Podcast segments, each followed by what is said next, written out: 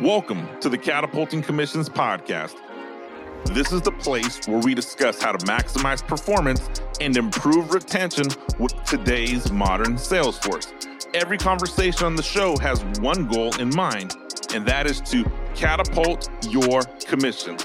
I'm your host, Anthony Garcia, international best-selling author, motivational speaker, and a lifelong sales enthusiast. Be sure to join me every week as we interview sales leaders and entrepreneurs from around the world. We will discuss best practices and ensure that you leave motivated and inspired to take action. Now, let's enjoy today's episode. Catapulting Commissions family, what's up, team? Welcome back to this week's episode of the Catapulting Commissions podcast. I'm your host, Anthony Garcia. We have brought the leading authority on building high performing sales team on today's episode. Now, let me tell you a little bit about my buddy Nigel Green. Nigel is a consultant, author, and advisor who is widely regarded as the leading authority on building high performing sales team. With over 10 years of executive experience ranging from Fortune 500 companies to early stage growth companies, he is a sought after uh, by executives to improve selling efforts. He's worked with dozens of B2B sales teams across the globe, including Universal Health Services, Ascension Healthcare, and Reload to more than double their results. He challenges the status quo in talent optimization. His insights have been featured in top business publications, including Inc., Magazine, Business Insider, and many others. He is the author of Revenue Harvest, a sales leader's almanac for planning the perfect year. As a consultant and advisor, he helps sales teams with large sales goals large sales goals, overcoming underperformance to create consistent sales growth by utilizing his effective seven sales leadership principles. Nigel, Welcome to the Catapulting Commissions podcast. Thanks for waking me up. I kind of fell asleep during that long bio. Good man. Well, I got you fired up. You know, I tell I tell the guests that join the show, hey, if you're ever feeling down on yourself, just listen to that bio, listen to my voice, just play some background music, and you'll be like, man, I'm a bona fide badass. Good to be with you. Good to be with you, buddy. So let's talk about this. A sales leader's almanac. I got to be honest with you, Nigel. Right now, sales leadership is in a dire uh, pain right now. They're in a position where they're trying to gain the most out of revenue. They're trying to gain the most peep out of their people. They're trying to gain the most revenue, pardon me. They want to grow their business. However, their team, the individual contributors in the world of sales, are are are in a competition. We're competing for their attention as a sales leader. I want them to perform in my organization. I want them to grow in my organization. However, social media is telling them it's a COVID or post COVID pandemic, revenue is different. Uh, the media is telling them that, hey, we're in a major recession, people aren't buying. Then there is you know, and I say this, and I'm on the West Coast. There's a startup every other day in the Silicon Valley or the Silicon Bay, depending on if you're Northern or Southern California, that's calling some of these talented people and saying, "Come join me for this shiny object. Come work in my sales team." What is the important thing that a sales leader needs to do at this point in time to get the most out of their people? Oh, that's a great question. And in fact, I, I recently wrote an article about this in, in Entrepreneur. The, what you need to do if you're a sales leader, and this is going to sound contrarian and it might even scare you a little bit, but I promise you it'll pay off. Force everyone on your sales team to go interview somewhere else in the next three months. So well, I do this every year, and the reason why is uh, it's real easy to think the grass is greener, and in, in a lot of instances it actually is. Uh, so go go interview somewhere else. And if you leave because you found another opportunity that better aligns with what you want to accomplish in your career goals, then great. I did my job as a sales leader is I made the most of this opportunity for you and used it as a stepping stone to what you wanted in your next career move. If it works, great. If it doesn't, I'll be here and we can talk about you know what what the consequences are if it doesn't work out. For everyone else that wants to stay they probably have a renewed sense of purpose a reminder of the company's vision why they decided to work with you because a big piece of an interview process for a seller is do i want to work with this manager? Do i believe in the, the company? Do i believe in uh, its ability to accomplish the mission that they've set out to achieve over the next three to five years? And so for those that come back it puts all of that uncertainty or all those what ifs at bay and we can get back to work which is growing revenue i, I got to be honest with you i've i've been in sales or sales leaders for almost 20 years I've interviewed thousands of sales reps coming up on 100 episodes of the Catapulting Commissions podcast. I've never heard anybody openly say, go interview for another sales job. However, I like the back end. I like I like the reasoning. It's not something that I, got to be honest. I've never thought of that, but it's definitely something where it makes you think. It's almost like if you're going to leave me, then go leave me because I only want somebody here who's who's engaged, who's going to grow, who's committed to that cause. Now, how how does that conversation take place? Because I I go back and I put my my individual contributor hat. I couldn't imagine a sales leader telling me, "Hey, go interview somewhere else." I mean, is this a conversation you tell for everybody, or is this a conversation you say, "Hey, you know, I can tell you haven't been engaged or you haven't been performing your best"? I mean, who does that conversation you know directed at? So when I was leading a team, it was a requirement uh, during your annual review with me or with your frontline sales manager you had to state to them where you interviewed elsewhere throughout the course of the year. I've learned okay, let me let me set this up. Before I go into why this works, let, let me at least just set up why a lot of sales leaders are scared and won't do this. They won't do this because they haven't done their job as a sales leader of having a bench of talent that you've recruited and vetted that you're ready to put into a role when a position becomes available. How many times have we heard of our top performer leaving for any reason whatsoever at a highly inconvenient time and we didn't have someone in mind to put back in to the role. So if, if you don't have that already, this is a very scary notion for you. But for the leaders that have done the work of recruiting which is, is, a, is a requirement for every sales leader to know who your next three hires are going to be. This is not as daunting of a task. And what it does is it gives you the confidence you need coming out of a black swan event, going back into whatever this next normal is, that you've got a team that's fully committed to you and to the cause. Now, this is a bold leadership tactic, and it's predicated on your team knowing that you are for them, that you love them, that you care about them, and first and foremost, that you want to see them excel in their career. If you are just checking the boxes as a sales manager, don't do this because you're going to have a mutiny. You're going to have a great resignation. But if you really care about your people and they know that you know them on a personal level and you know what they're looking to accomplish personally and professionally, if you know what's going on in their life, this isn't a risky deal to sit down and say, Hey, Anthony, what do you really want to do? Is this the right place for you coming out of the pandemic? You know, you've been working from home. We're, we're asking everybody to come back to work. Is it is it going to work for you? Um, let's have a real honest conversation. And for the leaders that have done the work of really making investments into their people, this isn't that scary of a tactic. You know, there I, I can see the value in there. I mean, it's funny, right? Sales leaders, and I remember when I started interviewing for sales leadership roles in corporate America, and the, the question was, what's the most important job of a sales leader? And the the common answer or the or the, the misconception is is to generate revenue. The truth is is to recruit and retain talent. And when we're recruiting and retaining talent, sometimes we don't always think about what's that bench role look like.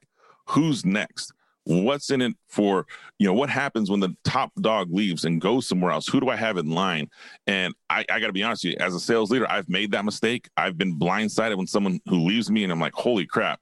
And now you know i look at my world of sales leadership and i say okay yes you're my top dog and you're driving revenue but don't think for a second that i'm not building somebody behind you to take you in the event you're you're leaving. I always look at it in the aspect of uh, my job as a sales leader is to grow, retain talent, to drive revenue. And I do that under the principle of assuming that if I take my team, one third is happy where they're at, one third can be easily influenced by a recruiter on LinkedIn, and one third is actively looking for a role. And it has nothing to do with performance. I just make that as a blanket statement, and, and I treat everybody trying to find how can I retain them. So, yeah, I think if you haven't spent the time with somebody, that's a scary conversation. It is, and and I think if if you if you're wondering about, you know, what started this was how do we get teams back to ignoring the noise that's out in the marketplace? Uh, because it, there, for the same number of posts there are on LinkedIn about how no one's buying, yada yada yada. You, you, can go read about booms, like you said earlier, new startups every day. Uh, there's all this CARES Act and PPP money that's being put to use, and so the news is what you want. But what the job of the sales leader is to do is to remind them of why they're at this company. Okay, so what's the mission of this organization? that was so compelling, so noble to you that you decided to come here? And then have I done a good enough job as the leader of anchoring the company's mission, the culture of this team to what this rep is trying to achieve personally? And am I doing my job, my commitments? Am I honoring what I've said that I would achieve for them to make this career fulfilling? And if I'm not, then it's real easy to figure out who's in what third. Yeah, I guess it is. And, and a lot of that almost comes in the self reflection, where I think sales leaders sometimes, if we self reflect, it you know it's scary because it shows vulnerability. As a leader we're not always perfect. So sometimes we have to admit hey i didn't spend enough time with this person to get the most out of them or drive that revenue component. Or and, and part of the reason and i talk about this in, in the book hiring on three c's.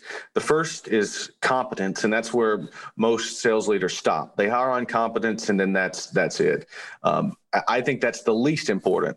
Uh, the most important for me is character so I hire first and foremost on character, and then the second piece, Anthony, is chemistry, and that's where sometimes it's a trap for leaders is they hire someone with character and it's certainly competent, but they don't have good chemistry with them, seeing that they just don't enjoy being around them. They don't have a lot of things in common, and that's the trap for leaders to not make the investment, spend enough quality time with their people to pull them along and make sure that they're holding in uh, their their end of the bargain of getting them the getting the reps what they want out of their job and, and that's all because you don't want to spend time with them there's not the character and there's not the chemistry there that um that is aligned you know it's funny i've I, i've been a long proponent when I look at somebody sometimes, and it's, it's taken me a while as a sales leader. Like I said, I've been been managing and hiring sales professionals for almost twenty years.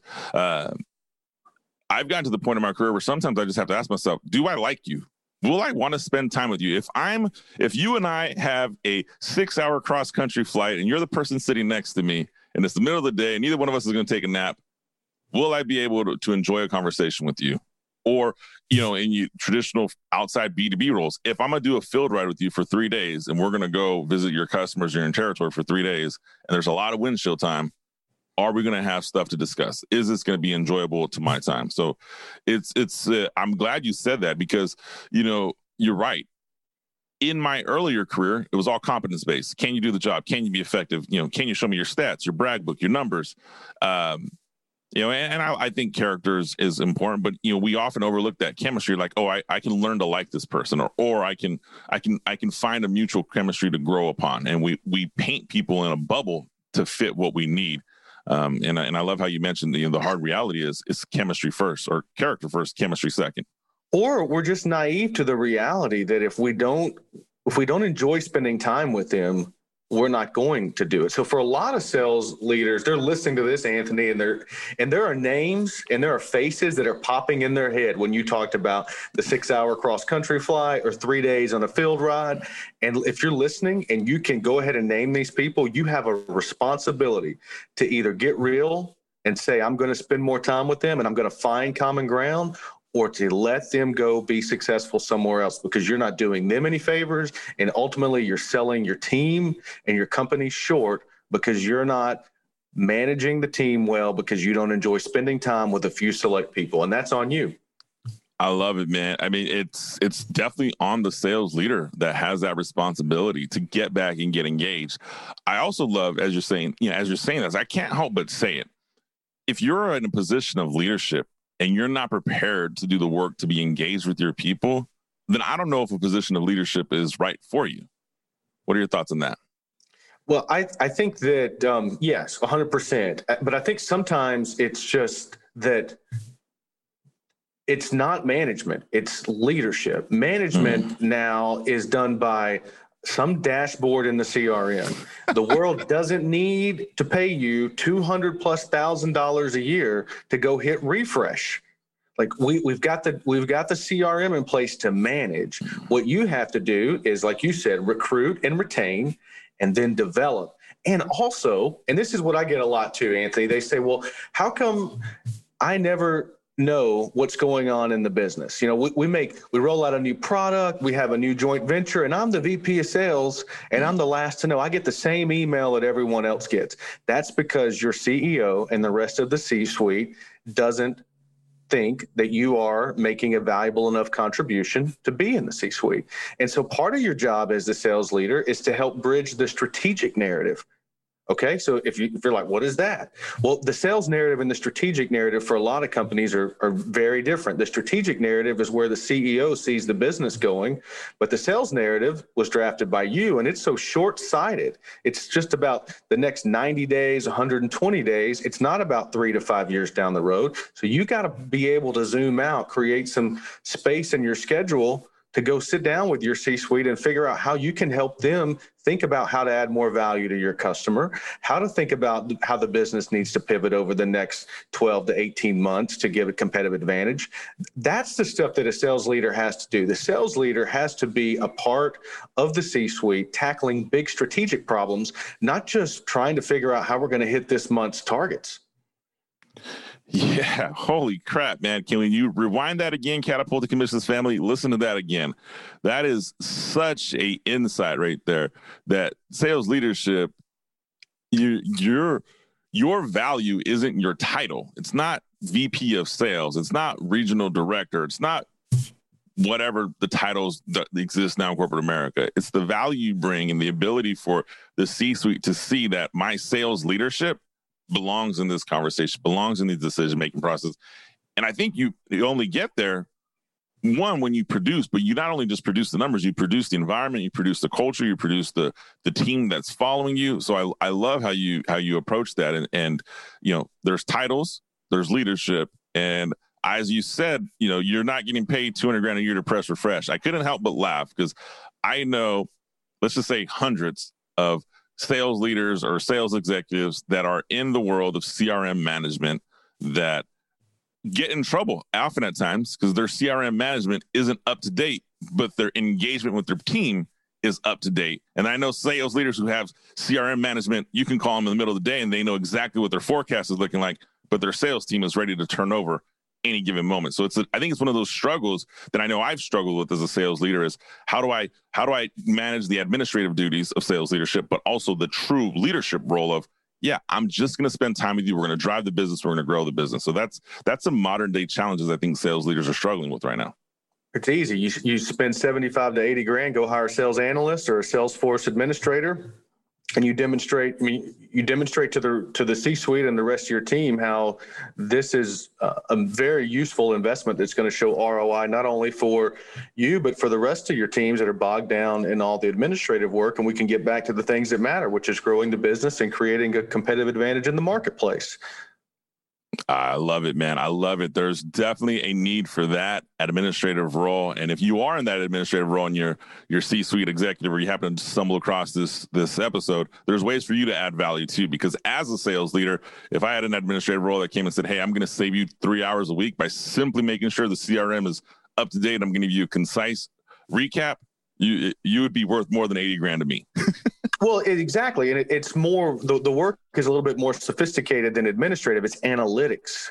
It's doing the work of not just what does the data say, but what does it mean, and that's part of the reason why a lot of sales leaders don't get an invitation to the C suite because they spend so much time just getting the report to look pretty that they didn't understand the real job was to first and foremost get the report in a place where you could do the real work, which is tell me what it means.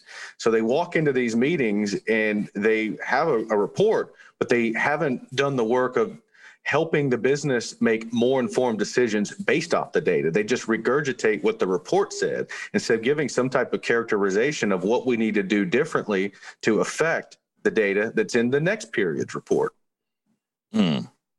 Absolutely. So I apologize on on the the the administrator, but it is analytics, which is that is I mean that's that's everything we're doing, right? If you if you take a look in the world of sales leadership, that forecasting, that analytic, it just it trickles down. It goes to supply chain, it goes to marketing, it goes to budgeting, it goes to recruiting. I mean, it's It is a nonstop. Uh, I mean, you're you're essentially starting the bus because every company, regardless of what you do, needs revenue coming in the door to keep the doors open. And you sales leaders, you are the front line. Whether you're you're uh, you know if you're an individual contributor, you're definitely the front line. But if you are a sales leadership and sales management or C-suite in that sales division, you are responsible for that front line of driving that revenue. And and R and D marketing only exists because the revenue comes in to pay for those programs. Yeah, it, you know, I hear a lot of sales leaders that, um, and look, not to diminish the the work that goes into hitting your targets, uh, but I have to remind them, well, that is expected. It would be like if the CFOs went and bragged about, for the last nine quarters, our books have been balanced.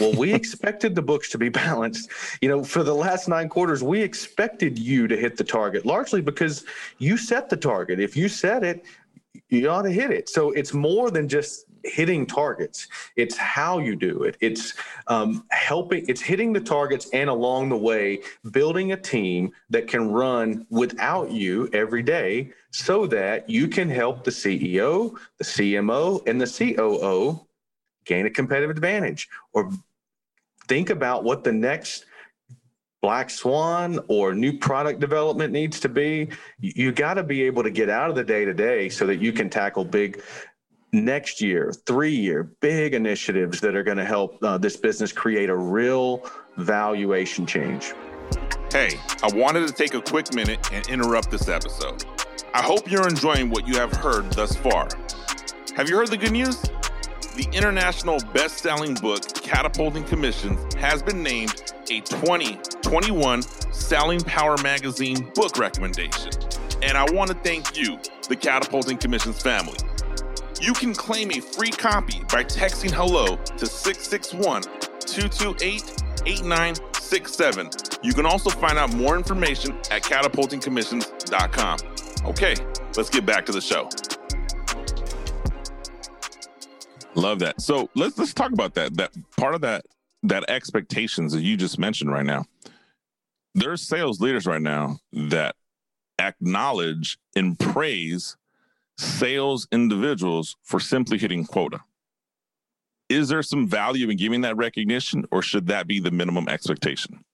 Absolutely, there's value in recognition and hitting quota, and you have to do it. You have to reward what you want repeated. If if you don't value it, if you don't praise it, you're telling the team it's not important. So you absolutely have to celebrate when quota is attained. Now, I'll tell you this: it's not the only thing that matters because I have folks that I coach in my program that have stellar performance reps. They hit their number every month, every quarter, but they have really bad behavior. Their CRM is a mess. They create nightmares for the inside sales team or the fulfillment team. They come in and drop off a big order, and it breaks all the expectations that we need in the rest of the business for it to run smoothly. And it creates long nights, long weekends for production or another department.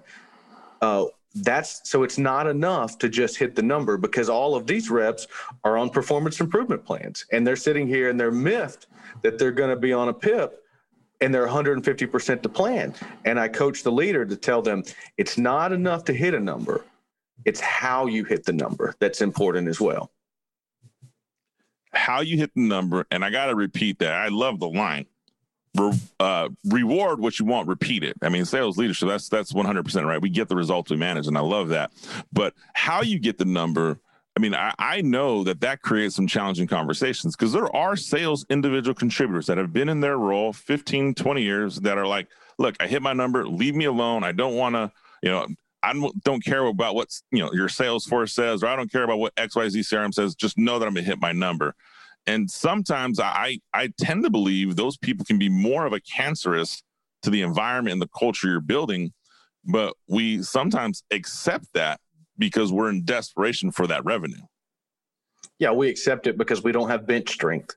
And so we're handcuffed by a couple of top performers that carry the team, and we have to tolerate and oftentimes um, make you know make excuses for or go back and fix their bad behavior and it's just mm. your reputation that's that's being at stake here because you you kept them. You may say, "Well, I didn't hire them, and they're you know they're they're here. They've been here longer than me. They've been here 15 years. You know, you kept them, so it's on you." And so I, I think that uh, you know it all goes back to having the right bench strength to first and foremost shift that power dynamic. But you've got to write the comp plan in a way that it doesn't just reward the revenue attainment. You know, see, comp plans drive everything in a sales organization.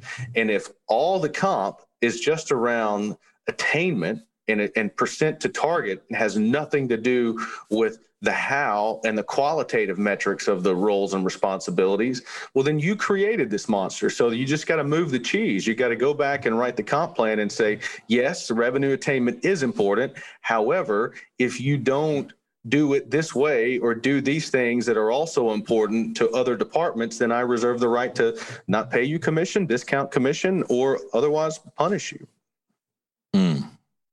You know, we are. We we we are responsible for the culture we create because you as you're saying on the comp plan, I think about it and I'm like, yeah, I've seen comp plans that only drive revenue where a top performer who is otherwise a horrible person outside doesn't have doesn't want to be in a position of leadership doesn't want to you know be the positive person to the new reps who are struggling just as it's all about me me me me me completely kill a culture yet get rewarded because they're performing. So uh, it's definitely something that i think sales leaderships and c-suites need to evaluate. What is that culture i'm creating and what is the message i'm sending? It's like if i was managing my kids right? If I only if I only praised my kids when they did this, when they hey, you're only going to get praise when you come home with good grades. You can leave your room a mess, you can be disrespectful to mom, you can you can yell and talk back to me, but I'm going to praise you for when you do this. I'm not going to address this part of the part of your your adolescence. Yeah, and so it, I, am a sports guy. I played football in, in college, and I love I love the game of football. So I'm going to give a football analogy. Tom Brady, I mean, he is he would be the equivalent of the number one rep on anybody's team and you know so he he's the best in the sales world he'd be the best sales rep that was on the team imagine when if tom brady didn't keep the crm up to date. Imagine if tom brady said i'm just going to skip you know today's cold call training because i've got a meeting with a customer and i don't need it. I'm just not going to go. You, you couldn't even fathom a world where Tom Brady's, it's not that Tom Brady wouldn't be allowed, it's that Tom Brady wouldn't allow Tom Brady to be that way because Tom Brady knows that he has to submit to the process. That he, the team he may be the best person on the team but he's not bigger than the team. And he's not bigger than the coach so there are a lot of top performers that they're listening to this that could have gotten a little bit upset about what I just said. But this is a this is really about ego. It's like what you're saying is that you are bigger than the team. You are bigger than the rest of the company. That you're more important than the other departments that still take care of your customers.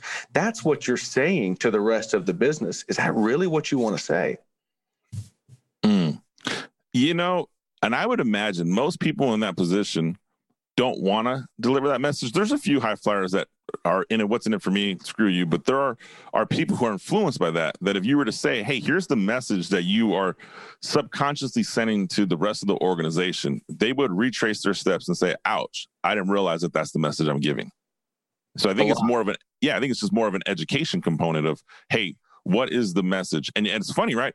I, I have had conversations with people who work with me and I say, look, you know, we we work for an organization. We sell a product. We deliver this. Your personal brand is what is said about you when you're not in the room. And what does that conversation look like? I remember uh, there was a uh, there was a rep that he would tell you, "Oh, I love the company," and he, and he did, he did, and I had to remind him. I said, "What you do is so loud, I can't hear what you say." He said, "What do you mean?" Well, you tell me that you love the company and you love this department. Let me tell you what you did. You sent an email to the head of fulfillment and said, This has to get out today. I don't care. I don't care about the other orders. This is going out today. What you do is so loud, I can't hear what you say. I'm pausing on that because that is that I was literally writing that quote down. I, I love that. We we are we are 100% our actions speak for us and salespeople look we're, we're you're a sales guy nigel i'm a sales guy we can sell anything, right? After a while, hell, we can sell ourselves. We can make each other sound good. I mean, you, we, we are in this. You know, it's a skill you've developed over time, and to hear that you're reminding you as a sales leader to remind people, hey, man, your actions are what actually sell you. Speak way louder, way more about you uh, than than what you're saying, and and you know, it's sometimes that transition to sales leadership. Go, I I say this often on the show. It's it's about being off self and on purpose. And and that example you just used, that's a perfect example of being on self, maybe on purpose, right? But it's definitely on self. And you can't have that on self mentality as you transition to sales leadership. Agreed. So, all right, Nigel, let's talk about it. So, the book Revenue Harvest: The Sales Leader's Almanac for Planning the Perfect Year. I know we've talked some just just in conversation and and and knowing what I know about the book. We've talked some of the some of the principles, but help me give me a premise. What was the premise of the book? Who was the book for, and what can someone gain by reading the book? Well, the, the, book was written for anyone that manages a team that can't afford to not hit their number. And I decided to take uh, an agricultural angle with the book. And, and what drove me to do that, Anthony, is I, I've over the past decade, I've heard so many folks say, "Oh, I'm a sales leader," or "I'm a VP of sales." Well, the average tenure in that post, depending on the source, is somewhere as short as 18 months, no longer than three years. Okay, so sales leaders are being cycled through different jobs and they're bouncing around from company to company. A lot of the reasons why they're not staying is because they don't hit their targets. In any given year, one out of two sales teams won't hit their target. I said, well, what, where can we go learn about individuals that are delivering year in and year out? And I said, well, I live in a farming community, so I looked around, and all these farmers, there aren't people driving around big trucks or driving around combines calling themselves farmers that aren't producing corn, soy, or wheat where I live. If there's no harvest, if there's nothing to put in the grain legs, they're not a farmer. And so I said, what is it about them? Because they, they just like the sales leader, they face all these things they can't control. They don't even get to control the price of the goods that they produce. They don't, it's always too hot or too cold, too much rain, not enough rain. There are all these things that stand in the way of a farmer from being successful. Yet somehow they figure out every year how to produce harvest. And so I learned that regardless whether they have one growing season, multiple growing season, successful farmers, and by the way, the average age of a farmer is 66. So they've been in the role a long time. They don't come in and out of the profession. They get in and they're lifers, which means they use these timeless principles year in and year out to always produce a harvest. And there are seven of them, by the way planning, positioning, preparing, planting, tending, harvesting, and restoration. And so they use all these seven principles, sometimes uh, multiple principles simultaneously throughout the year, but they do these seven things year in and year out and they hit the number. And I, what I did is I took those principles and I overlaid them on the sales leader's year. So it doesn't matter if you've got to have a harvest every 30 days, every quarter, maybe you've got a long selling cycle and you just have renewals once a year, you've got busy seasons, slow seasons. These principles are timeless. And there's nothing about technology in the book other than it'll come and go. And if you do these seven principles, you'll have a better shot at hitting your number every year. You know, I and kudos to farmers. I didn't realize the average age of a farmer was 66 years old. I mean, that is definitely a lifer. And if you think about sales, sales professionals and sales leaders, right? Where I would love to find some the average professional, the average commitment to be a lifer for for a sales growth or sales organization. You know, the hard reality that's not the truth. But I love how you've taken the principles, and let me repeat them. There's seven principles. It's planning, positioning, preparing, planting, tending, harvest, and restoration or harvesting and restoration. So let's let's let's talk. What are the two? If you had to pick, you know, we're coming here. We got about five five seven minutes left here. If you had to pick two of those principles that you said, hey, these are something that you know, someone came to you and said, Nigel, I got ten minutes to spend with you. What are the two principles you think that someone needs to hear first? Well, I'll say it, that answer is typically guided by what I'm feeling in in the world right now. And okay. we started this conversation talking about a lot of shifts. So mm-hmm. we're going to talk about two principles that I think relate to that position and then restore. Okay, so position, it's not enough to have a good plan. Okay, so every leader goes into a year with a really good plan. It's thoughtful. Uh, they've done the work of making it look beautiful on the Excel spreadsheet. The C suites endorsed it. They've got the plan for the year. But then the team doesn't march, they're not bought in, it's not positioned well. Or you you hear all this noise in the marketplace. Maybe I should interview somewhere else, or customers aren't buying all of that work is positioning work. We haven't done a good enough job as the leader of anchoring the mission of the business to the purpose of the reps and allowing the plan that we built to be anchored into outcomes that are also important to the people on our team. If they're not bought into the plan, if they don't see what's in it for them, if it's poorly positioned, they won't march. So that's the first thing is positioning it. And I think that every sales leader right now, when we're coming into this reopening of the country and customer sentiments changing, do we do we want reps back? Do we not want reps back? It's a great opportunity to think about how well is the second half of 2021 positioned for your team. And then the second one, Anthony, is restore. Okay. And rest is four of the seven letters in restore, but rest and restore are two different things. Rest is to not use, restore is to bring back to its original state. Okay, so mm. rest is like go on a vacation and give everybody a break. Restore is let's stop, and let's train and let's work on something that's going to make us better for this next season, this next harvest, this next planting season. And it's still work. It's just not work that looks like the normal things that and activities that we have been doing. And for a lot of leaders, I challenge you that you probably need a little restoration. You're coming out of what's been a long 12 to 18 months. And I wonder, where's your heart? What where do you need to get better how could you work on empathy or coaching or planning or financial acumen. You, have got all these areas that you probably have ignored because it's, I mean, admittedly, it's been stressful. It's been in a world of Zoom meetings and Slack. And it's probably time for us to do a little inventory and see where has my leadership been damaged and how do I restore it back to its original state that it was a year ago, two years ago? Oh, I love I love that. I love the restoration. I love the rest versus restoration because we as sales leaders, I'm hearing you say that and I just feel guilty on my own. I'm like, man, you we I've beaten my people up. I know it's been like, hey, you we have to drive the number. We have to hit the revenue.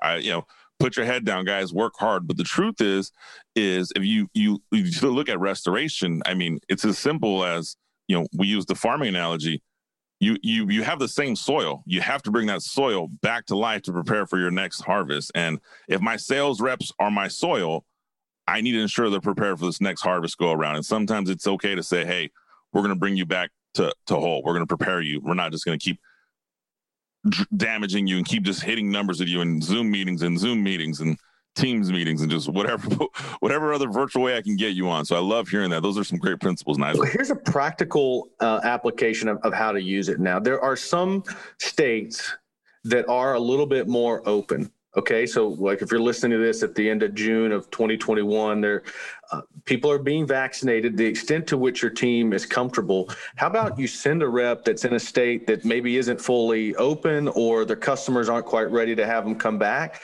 and you send them to go train with another rep where they're actually out in the field and, and business as usual. A state like Florida where COVID's basically gone in Florida. So you can send send a California rep to Florida for a week, have them train with them, or send someone from New York down to one of these more open states. Th- those are great ways to to restore or cross train. Those are all great practices uh, to to help give your team a renewed sense of energy about them. I love that. Sales leadership, Catapulting Commissions family. That is definitely something you should implement immediately. We just had a wonderful conversation with Nigel Green on the Catapulting Commissions podcast. Nigel, do me a favor, man. How can somebody learn more about you? How can they learn more about your book, Revenue Harvest? How can they get to know more about Nigel Green and all the wonderful things we talked about today?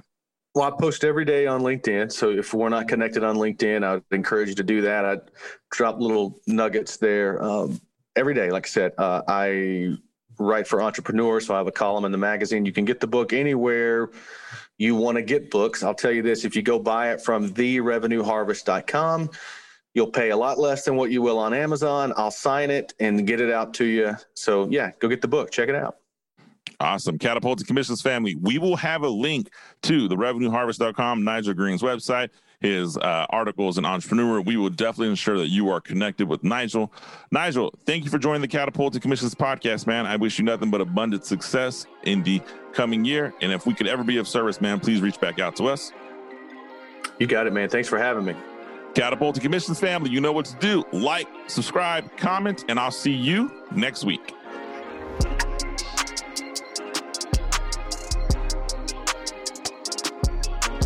Catapulting Commissions family, that does it for today's episode. If you found some value, please be sure to head over to iTunes and leave a five star rating. Don't forget to subscribe, that way you're notified of new episodes. If you want to see the video portion of this podcast, head over to YouTube and look up Catapulting Commissions Podcast. Finally, if you want a free copy of Catapulting Commissions, be sure to text the word hello to 661 228 8967. Again, text the word hello to 661 228 8967. Thanks for listening to the show. I'll see you next week.